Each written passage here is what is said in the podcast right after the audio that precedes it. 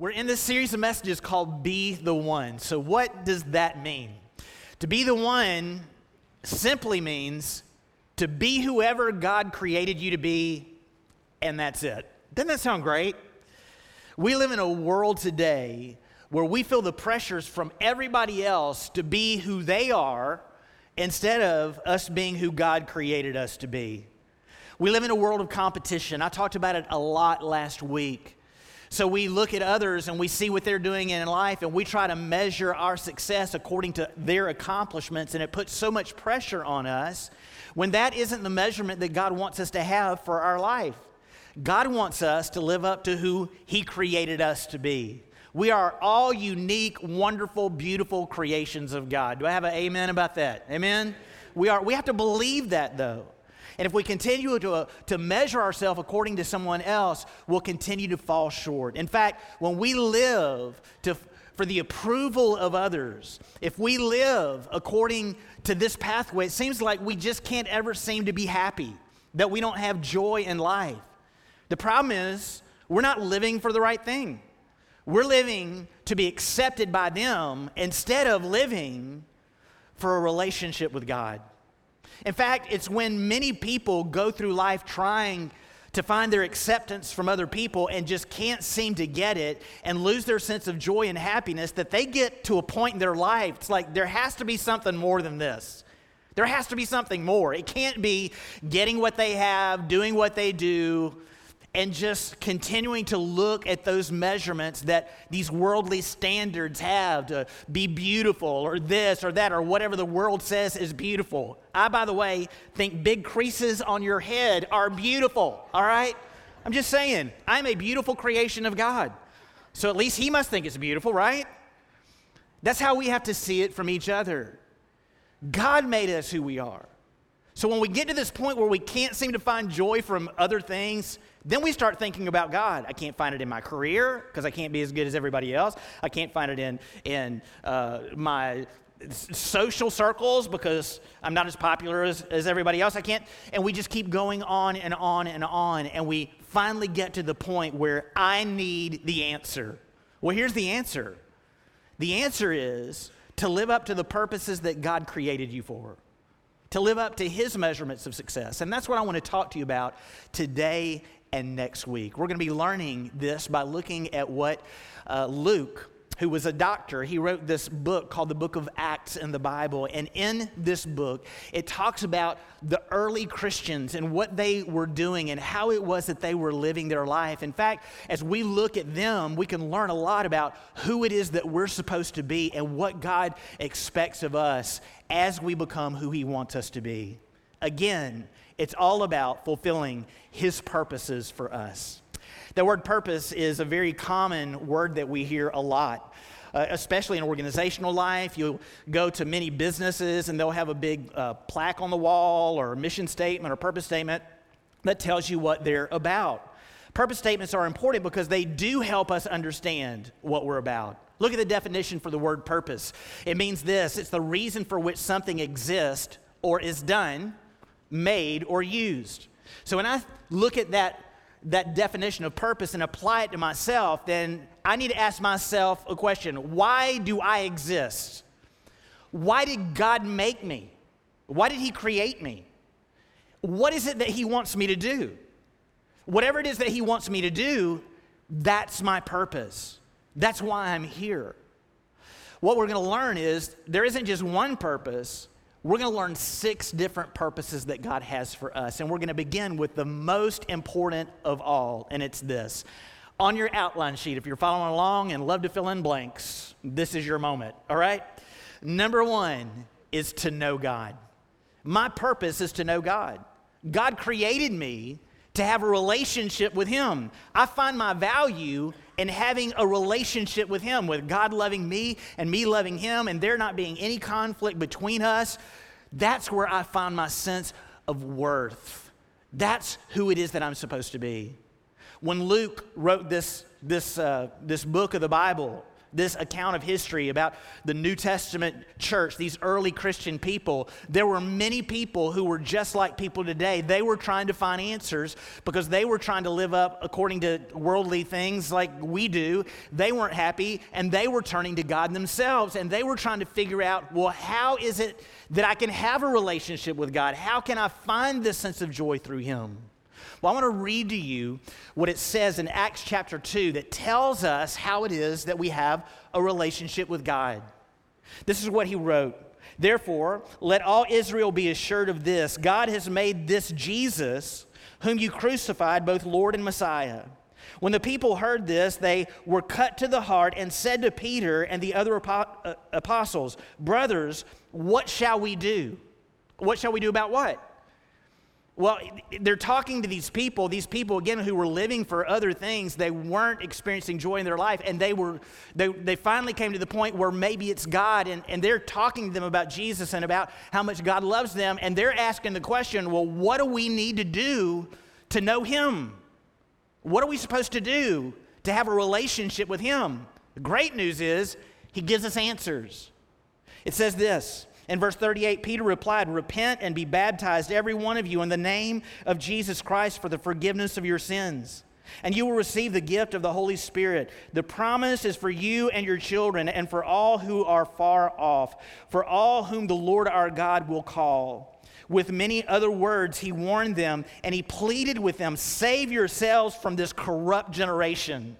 In other words, these, these people were living for corrupt things. They were living for their wealth, they were living for their fame, they were living for their power, they were living for pleasure, they were living for all of these things, and it was just corrupting them. What they thought was going to make them happy was not, and they were messed up people. Does this not sound like our world today, or what?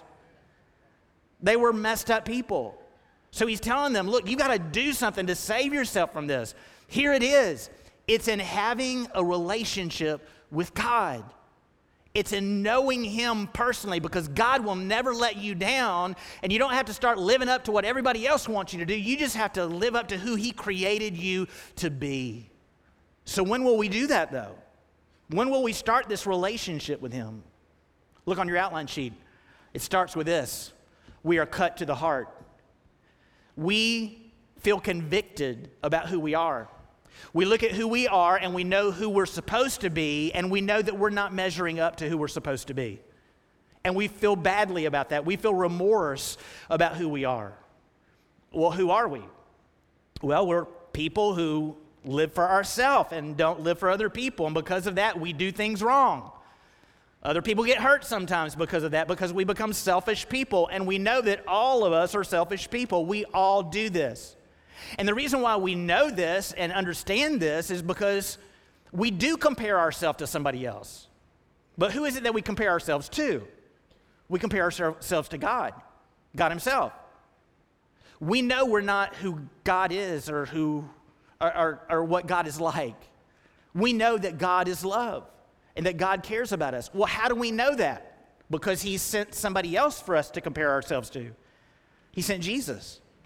He sent Jesus to this, this world to live a life in a corrupt generation where people were selfish just like we are today. And he spent his time helping people who didn't really deserve help. He didn't go up to people and say, Yeah, you're pretty good. You're good most of the time, so I'm going to help you. Or you're pretty good, I'll help you. That wasn't the way it is. He was helping the adulterer and the thief and the, all these people who didn't deserve help. By the way, none of us do. Do I have a witness about that, right?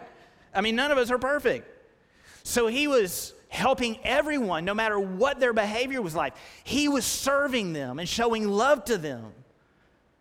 And he was joyful in doing it because that's where joy comes from. Not only that, but he went through something that he didn't deserve. I mean, all he's doing is out there telling everybody about God, how, how much God loves them. These people getting threatened by him because they felt like he was going to take over, take control because people were following him around. So they decided to arrest him, tell him to stop doing what he was doing, and because he wouldn't do it, they crucified him on a cross.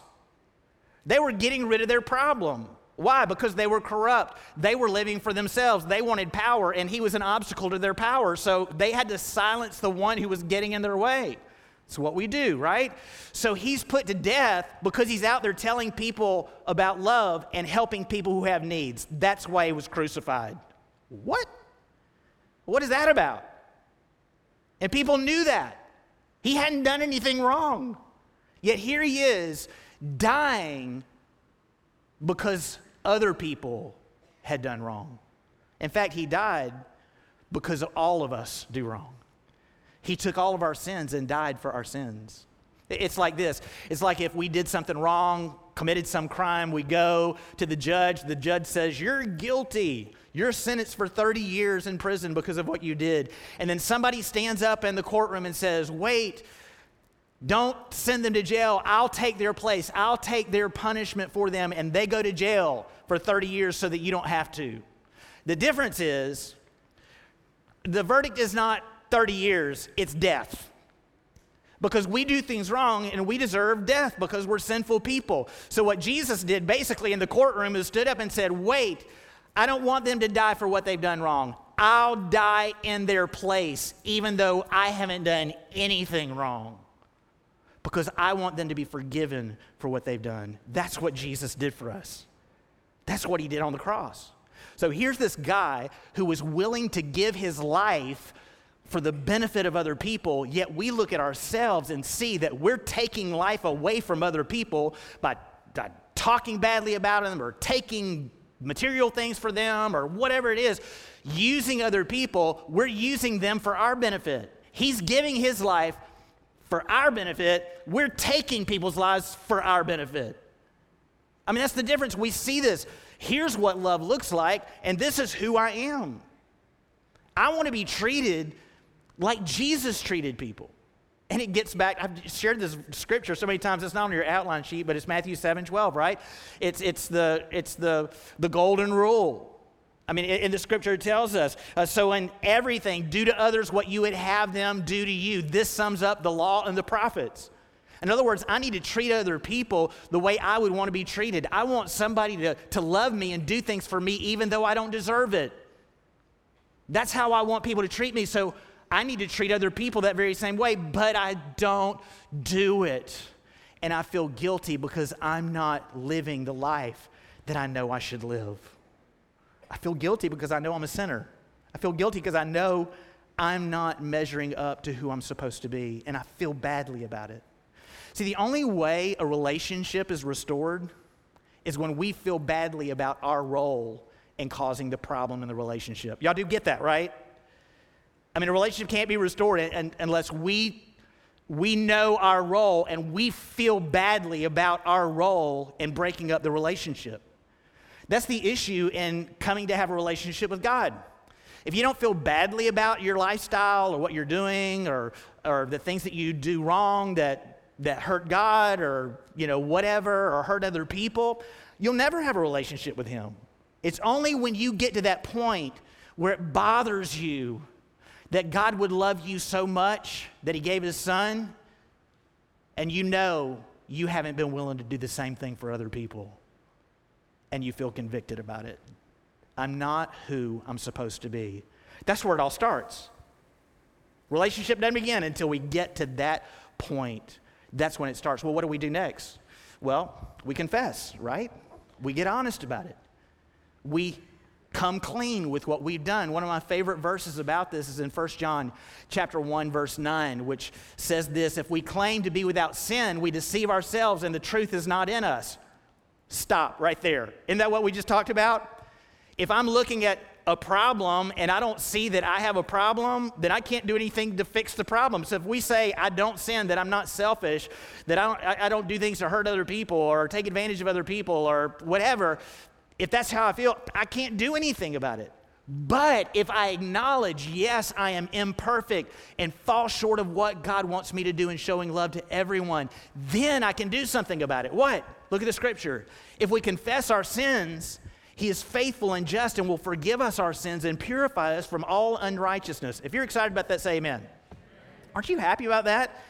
That if we come clean, that God will forgive us that if we truly are sincere in our confession about what we've done wrong, that God will forgive us. Here's the thing about God God knows our hearts.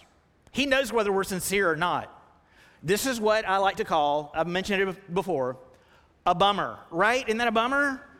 That he knows we can't fool God, that he knows it all. It just, it really stinks. It really does. He knows whether we're sincere or not. I want you to think about this and how it relates to relationships that we have with other people and the conflict that we have with other people. I was just mentioning the, the, the class that Jennifer and I are going to be teaching. Part of this is part of this class is conflict that we have to be able to confess to each other. The problem is other people don't know our hearts. They hope the best, hopefully, or they may hope, or they may feel the worst because they've never seen any change in our life, right? How will they believe what we say? They'll believe what we say when we truly confess. You know what true confession looks like? It looks like looks like this. This is what I did wrong. This is why it was wrong. Because I was doing it for me and it was selfish. And this is what I know that it did to you. I hurt you because of my selfish behavior. That's true confession. Because you're you're telling the person, I get it. I know what I did. And that's how we feel toward God, right? This is what I did wrong. I'm sinful. I, I do selfish things sometimes.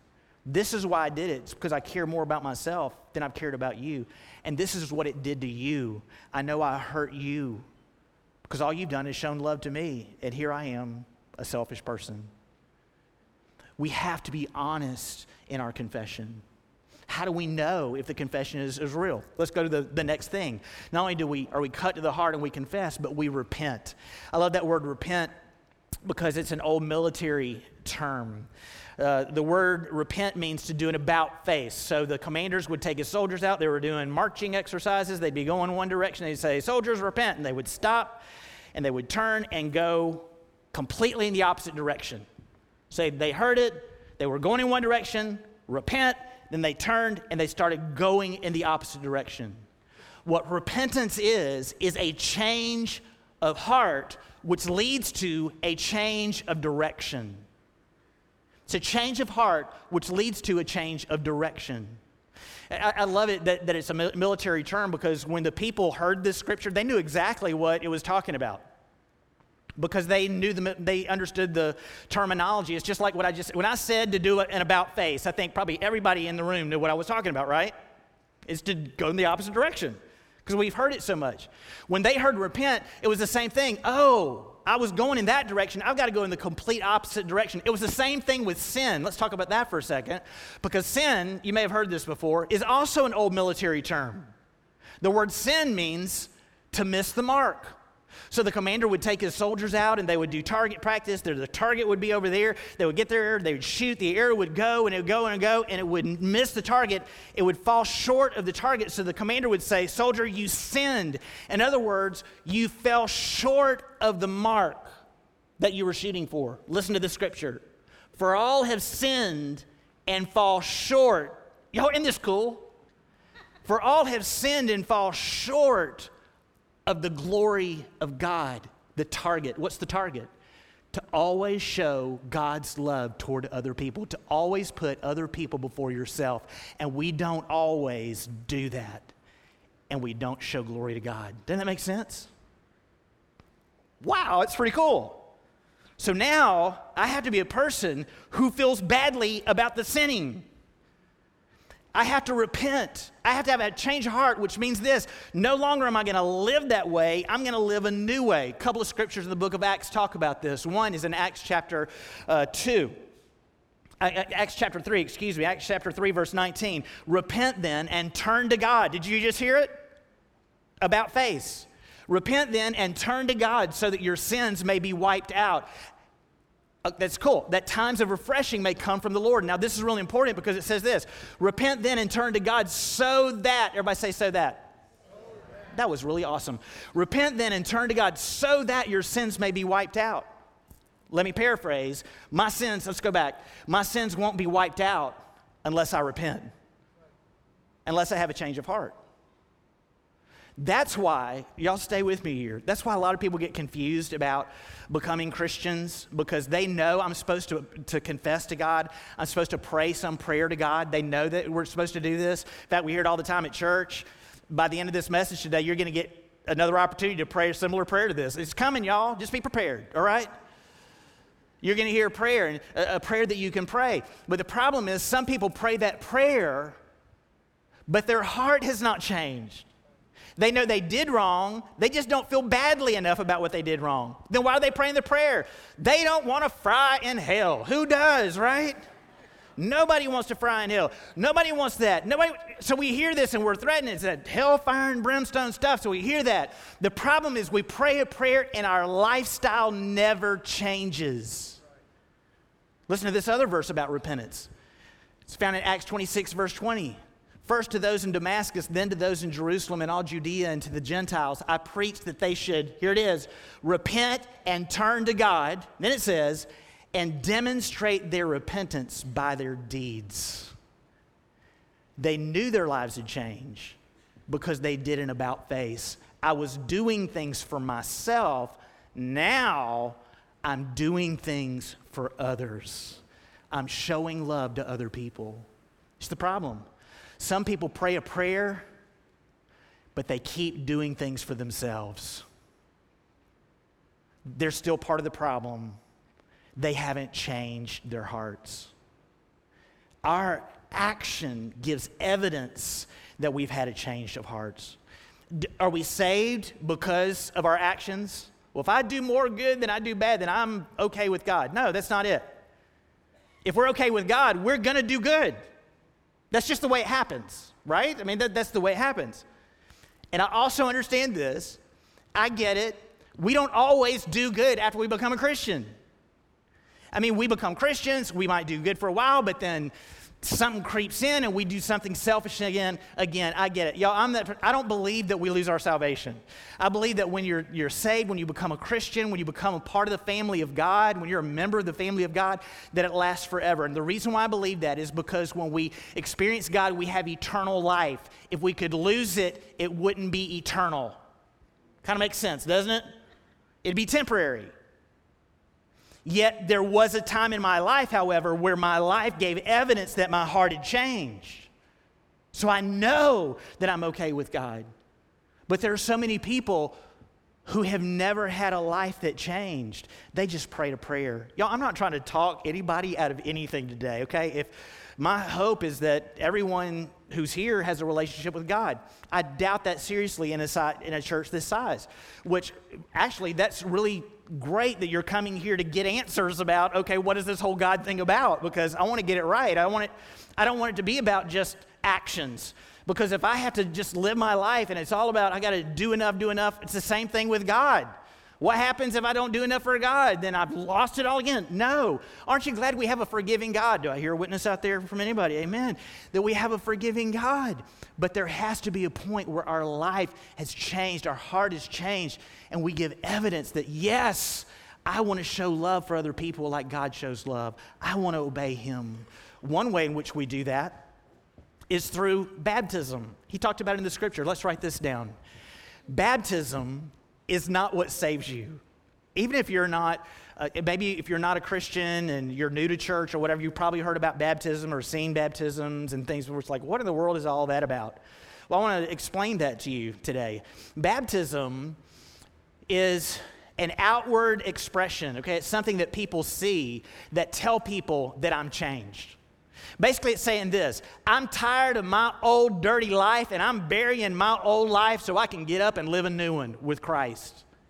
In baptism, it, it, it's, it's like a little drama. So when you're being baptized, you're, you're telling people what you believe. So when you stand in the water, you're saying, I believe Jesus died on the cross. Guess what it means? When you're put under the water, it means you believe Jesus was buried. And when you come out of the water, it means you believe Jesus was resurrected. So I believe in the, the life, okay, the, the death, burial, and resurrection of Jesus. I say this all the time. You've probably heard me say it. Aren't you glad Jesus was resurrected? Otherwise, I'd have to drown you. Okay? And it's like, it's a dumb joke. I get it. But, right? Aren't you glad? We come back to life, but we come back to new life. It doesn't save us.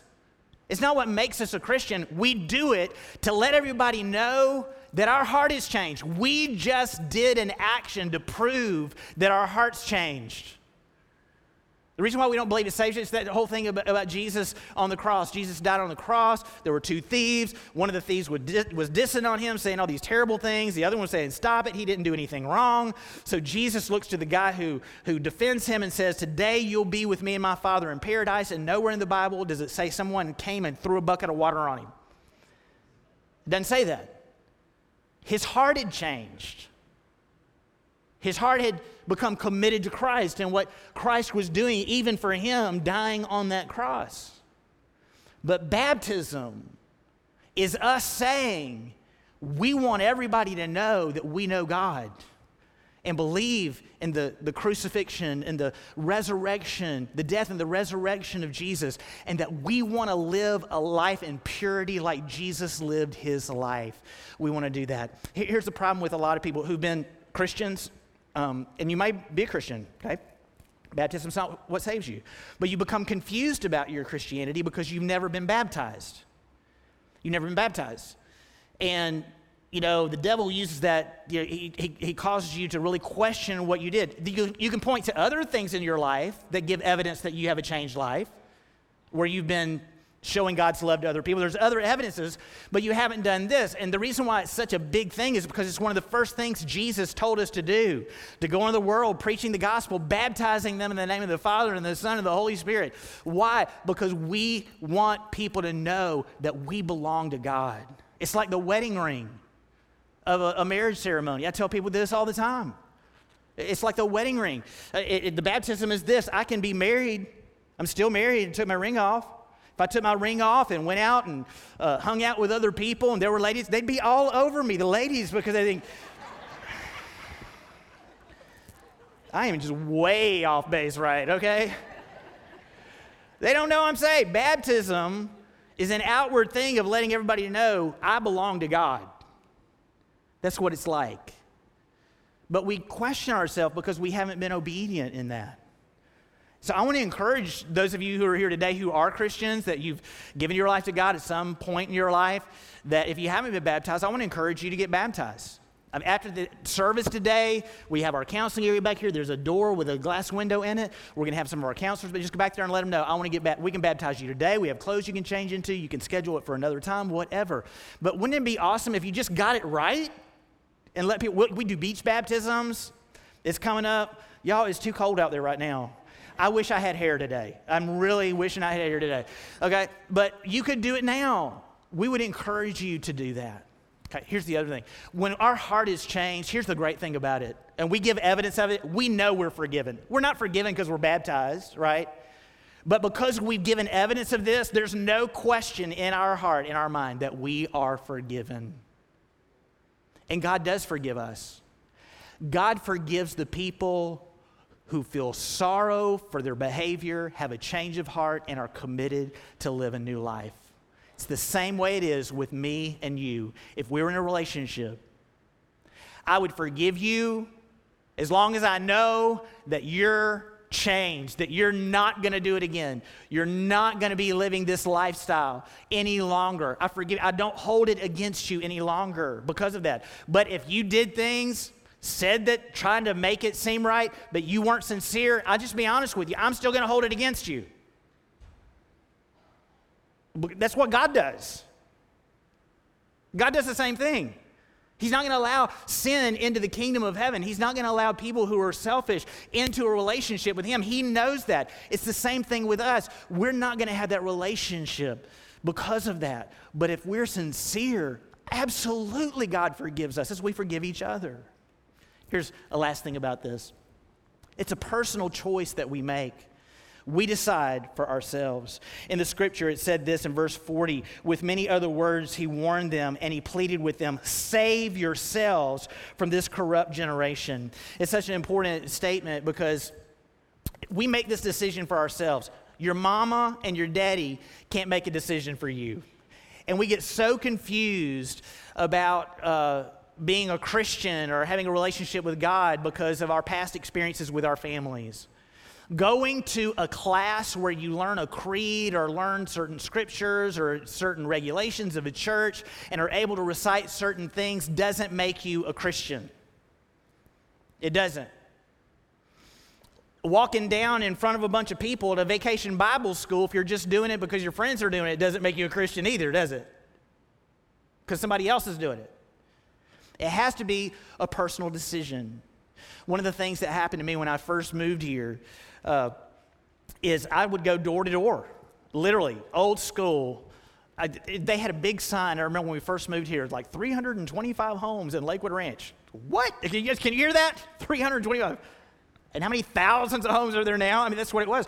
But I would go door to door, and I kept hearing this very same thing because I would tell them I'm from, I, I, had an easy out. Hey, I'm the new pastor at Woodland. Hey, is there anything that I can do to help you? Whatever. I'd get in these conversations, and I kept hearing over and over again I'm Catholic, I'm Catholic, I'm Catholic, I'm Catholic, I'm Catholic, I'm Catholic. And y'all, I grew up Southern Baptist, Southern Baptist training, all this Southern Baptist. It's like when somebody says you're Catholic, you're going to hell. Okay, that's what I thought. It's like, what? You're going straight to hell. Okay, I didn't know. I didn't know. That's what I thought. Then I realized I don't know how to respond to this person. So then I went and bought a wonderful reading, the Catechism of the Catholic Church. It's about this big. And read the Catechism of the Catholic Church, and I read through there and found this thing called the Apostles' Creed, which is what you learn to recite, especially during through confirmation and everything that you go through there. And if you read the Apostles' Creed, you know what it is? It's a statement of faith in Jesus. That's what the Apostles' Creed is. So if we state the Apostles' Creed with a change of heart, that's salvation. There's going to be a lot more people in heaven than I thought there were going to be, right? That's salvation. But if we just rely on something that we said because our parents sent us to a class, there's no change whatsoever. It's your personal choice that you make for you. That's why we have about 30% of the people in our church are Catholics. Isn't that crazy?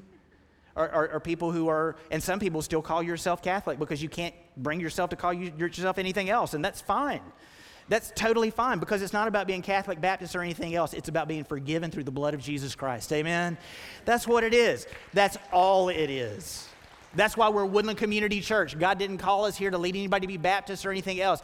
He called us here to lead people to have a personal relationship with God because He is the answer. He is the answer. Okay. It might be that you're still searching and seeking the truth of all this. I want to encourage you to do something. If you don't have a relationship with God and you're still on this journey of, of discovery, we're about to start a new class called Starting Point. It's the beginning of next month. We're doing it on Sundays. It's going to be a wonderful experience for you that will give you a lot of answers about God and the basics of Christianity that will help you along this path. So if you need help in this, please, please make sure you sign up for that. You're going to hear a lot more about it. Actually, you can already, I think, sign up for it now online uh, at gowoodland.com slash, I think it's just starting point. Just go there and you'll be able to sign up for it. So please make sure you do that. Okay, let me get into one other purpose uh, before, we, before we finish. So, if we're believers, now that we know God, we've come to a relationship with God, okay? Now that we're believers, what is our purpose? Well, the scripture continues on in Acts chapter 2. Let me read it. It says this those who accepted his message were baptized. About 3,000 were added to their number that day. They devoted themselves to the apostles' teaching and to fellowship, to the breaking of bread and to prayer. Everyone was filled with awe at the many wonders and signs performed by the apostles. All the believers were together and had everything in common. They sold property and possessions to give to anyone who had need. Every day they continued to meet together in the temple courts. They broke bread in their homes and ate together with glad and sincere hearts, praising God and enjoying the favor of all the people. And the Lord added to their number daily those who were being saved. We see five more purposes through that scripture. Let me talk about one of those right now it's to worship. Our purpose, one of our purposes, is to worship God. So write that down on your outline sheet. We saw it in verses 46 and 47. Every day they continued to meet together in the temple courts. They were at the temple courts. They broke bread in their homes and ate together with glad and sincere hearts, praising God and enjoying all the favor uh, of all, all the people. So they met together in temple courts to worship God. It says this they, they were praising God, they were worshiping God. We're here today. This is a worship service. That's what we call this a worship service. We're here to worship God. So, what does it mean to worship? Great question. Here's the answer. Two definitions I want you to see. First of all, to worship is to honor someone that is adored and held in the highest regard. In other words, they are the most important thing or person to you. That's who we worship. They are our God. Whoever our God is, whatever or whoever is most important to us, we worship them. Let me put it this way we sing their praises, don't we? We sing their praises. We talk about them. We do things for them. We'll use our money to support them. We'll help spread whatever message, whatever it is that we live for, whatever it is. It's our God. We worship it. All you have to do is to look at your time, how you spend your money to see what's most important to you. Some people uh, worship sailing. I used to love sailing all the time. You know, I loved it. You know, and there were other people. Sailing was their God. It was just all they did. That's all they spent their money for. It's all the, all the time. It's just the relationships were built around sailing. It was their God. We can look at our life to see who is our God. Obviously, the God who created us. The Father God is to be our God. Well, if He is our God, then what does that mean? That means I'm going to spend time with him. I'm going to talk about him. I'm going to learn more about him. I'm going to support him. I'm going to share his message with other people. All of these things are acts of worship that I have for God. That's what I do. Here, you're spending time today to come and think about God and connect with God. In fact, that leads to the second definition I want you to see of the word worship. I learned this definition when I was in seminary in New Orleans getting my master's degree. The word worship means this to meet with God. This is what one of my professors said. Worship is to meet with God. And I thought, what a simple definition of worship. In other words, I connect with God on a personal level so I can tell God how awesome He is. But in our act of worship together, this is really cool and even individually, my worship with God. Worship is not one way communication, worship is two way communication. I express how I feel toward God, how awesome He is to me, but God also expresses to me how He feels about me and His desires for me. This is how He feels about me. He loves me even though I don't deserve it. This is his desire for me, that he wants me to be love to other people as he is loved to other people. That's his desire for me. That's what he's communicating with me. So when I'm meeting with God, I want to connect with God and have a personal connection with him. Here's the thing about worship we should want everybody who comes into this place to meet with God. Here's, listen to this. I don't want you, I don't want you to miss this. Even people who don't know God, we want you to have your first meeting with God. It could be today. Service isn't yet. It could be today. That's why it's so important for us when we put together worship experiences that we put worship experiences that are understandable by people who come in who don't know anything about the church, who don't know anything about God, that we're speaking in a language that is common language that they understand. We need to be careful that we do that because many times we use these big words, you know, uh, without giving any explanation about them, expecting everybody to know what it is we need to make sure everybody knows exactly what it is that we talked about. I'll give you an example about it. Today, we talked about repentance and we talked about sin. Both of those are churchy words. But don't you know what they're about today? And where they came from and what they really mean? Whoa, now that makes sense. It's because we want people, no matter what their background may be, for you to understand what it is that we're trying to commu- communicate with you so that you can have your first meeting with God today. That's why in our worship planning and, and, and what we do, it's important for us to think through what are we saying? What music are we using? What elements are we using so that we can connect with people even who don't know God?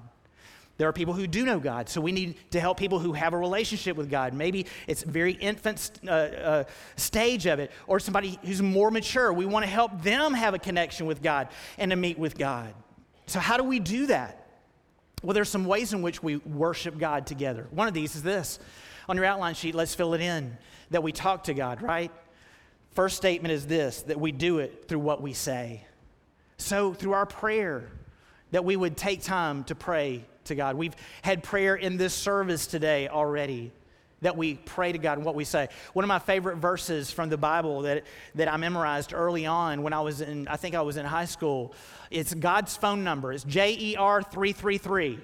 Call to me and I will answer you and tell you great and unsearchable things you do not know. Isn't that a great way to think of it? That I am to talk to God, to pray to God. There's so many scriptures in the Bible that talk about us praying to God and expressing our, our heart to God as we speak to Him through prayer. It's a way we do that. You're going to have an opportunity in just a moment, again, to pray, to, to, to practice this. Here's another way in which we do it.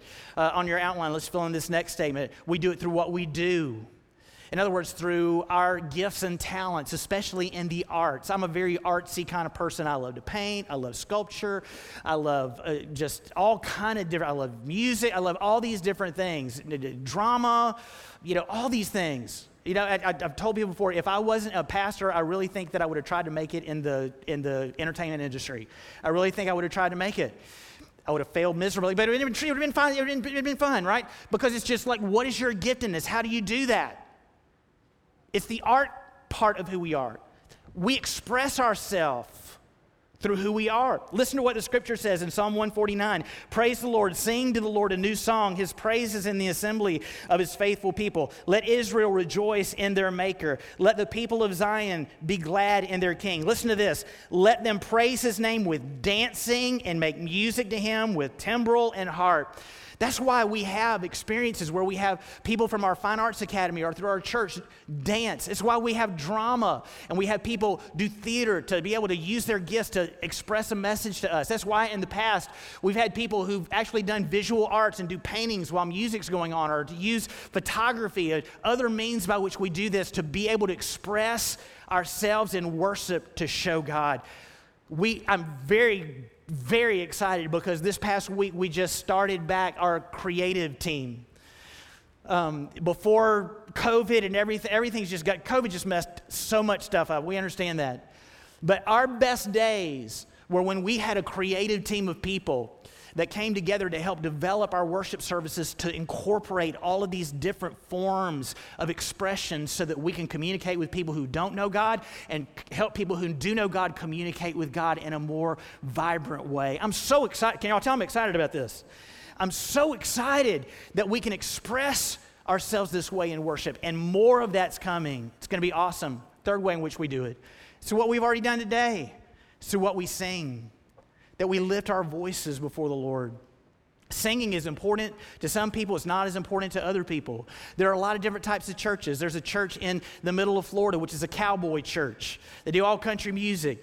Love it. You know, people love that kind of stuff. I would never walk in that door, even though I got boots on, all right? You play some modern music with a cowboy, I'm all yours, all right? We have these different ways in which we connect with God through worship. And we want you to connect with God through worship, through music. That's why we have a modern service. This service is a modern service. It's not changing from a modern service, it's going to be modern.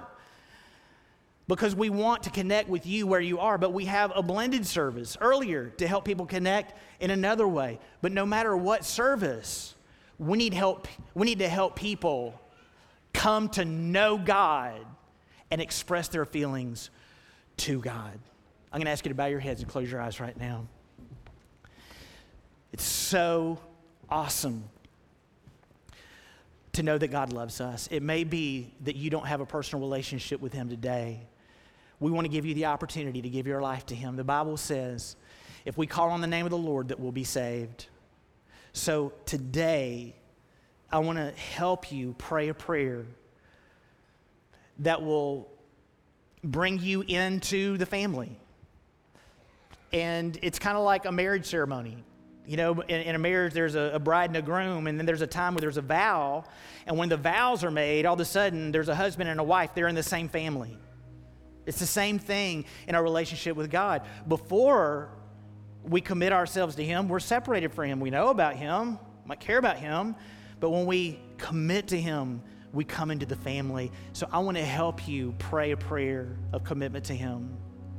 So I just want you to imagine God sitting on His throne and I want to invite you to say this prayer to Him just silently. If you want to become a part of the family of God, become a Christian, I want to encourage you to say this. Just pray this Dear God, just pray that. Dear God, thank you for loving me.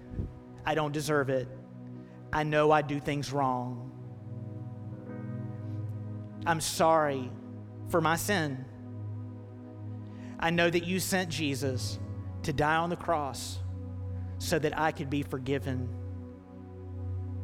I know that He died to take the punishment for what I've done. And I know that He was resurrected to come back to life, to defeat death forever. I accept what you did for me, Jesus, on the cross and through your resurrection. And I commit myself to follow your example as a person of love, to show that love to those that I know. And I pray this in Jesus' name. Your heads bowed and eyes closed. If you just prayed that minute, God hears you and says yes to you. We know this. How do we know if we're sincere about it? We let other people know about it. It's one of those ways through baptism, but I'm going to give you a really simple way right now just to let somebody know that you're serious about what you just did. If you just prayed that prayer and you meant it with your heart, nobody looking around, I'm looking around, okay? If you meant it with your heart, just raise your hand all over the audience. Anybody who raised your hand, thank you, thank you, thank you, thank you, thank you, thank you. God, I thank you so much for these who've made this commitment and giving their life to you. God, I thank you that they just had their first meeting with you. How awesome that is. I pray, God, that you would help us as we help them grow. Help us, God, to help them to develop to be the people that you want them to be.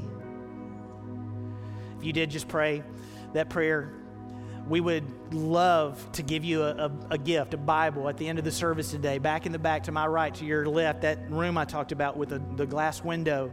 We have some Bibles back there. Just head back there and just say, hey, uh, I became a Christian today. We'll know exactly what to do, just to encourage you, to help you, and to give you a, a gift of a Bible. If you don't have one, we want to encourage you. Let other people know about the decision that you made. It may be today, again, that you're a believer who needs to be baptized, I want to encourage you. Make arrangements to be baptized. It might be today that you just need to pray and talk to God. And we want to give you an opportunity to do that as an act of worship. Our staff are here today, standing in the front, some of them. If you need someone to pray with, we would encourage you to come and just walk up to them and Tell them what you need prayer for, and they'd love to pray for you. If you don't want anybody to pray for you, you just want to come pray by yourself and want to kneel in front, where I am right here in front of the stage, I'd encourage you to do that, whatever it is. If God, if you want to just pray where you are, wherever it may be, this is your opportunity to be honest and sincere, sincere before God, to speak to Him from your heart, to connect with His. Let's all stand right now, heads bowed and eyes closed. You come if God leads you to come.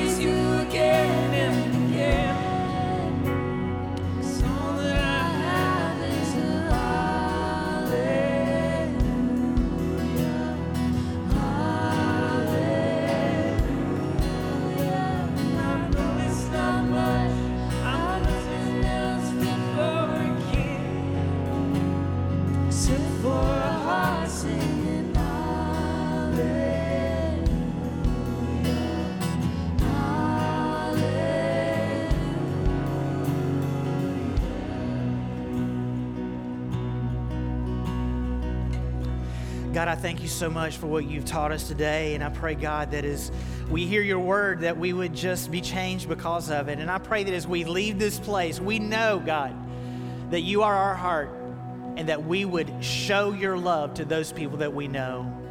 You are awesome, and we're grateful for what you've done for us.